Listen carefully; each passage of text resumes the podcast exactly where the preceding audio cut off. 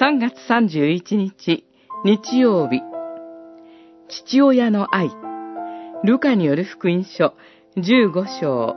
1節から3節。11節から32節。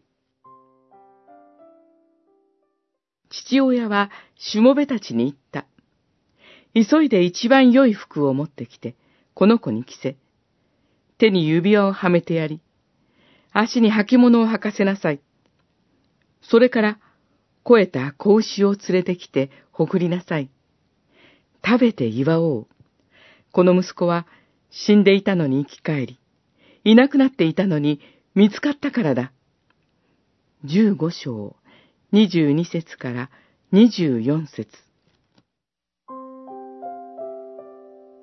宝刀息子の話では、父親の二人の息子に対する愛が表されます。父親は二人の息子に対して同じように優しい言葉をかけます。それは二人のことを心から愛しているからです。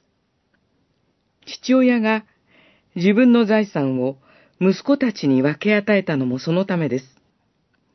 父親が欲しかったのは、息子たちの喜ぶ姿と、息子たちが父親を愛することでした。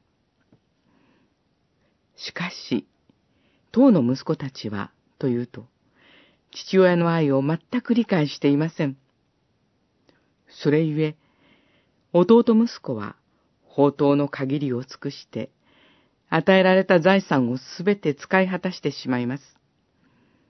兄息子は共に住んでいながらも、父親の息子たちへの愛を理解せず、ただ怒りと憎しみだけが込み上げてきます。そのような中で、父親は息子たちが自分の愛を理解し、帰ってくることを願っています。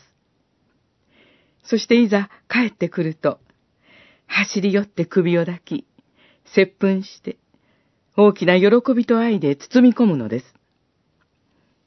神は私たちを子として受け入れておられます。そして、私たちが神のもとへ帰ってくると、走り寄って、首を抱き、接吻して、大きな喜びと愛を持って迎え入れてくださるのです。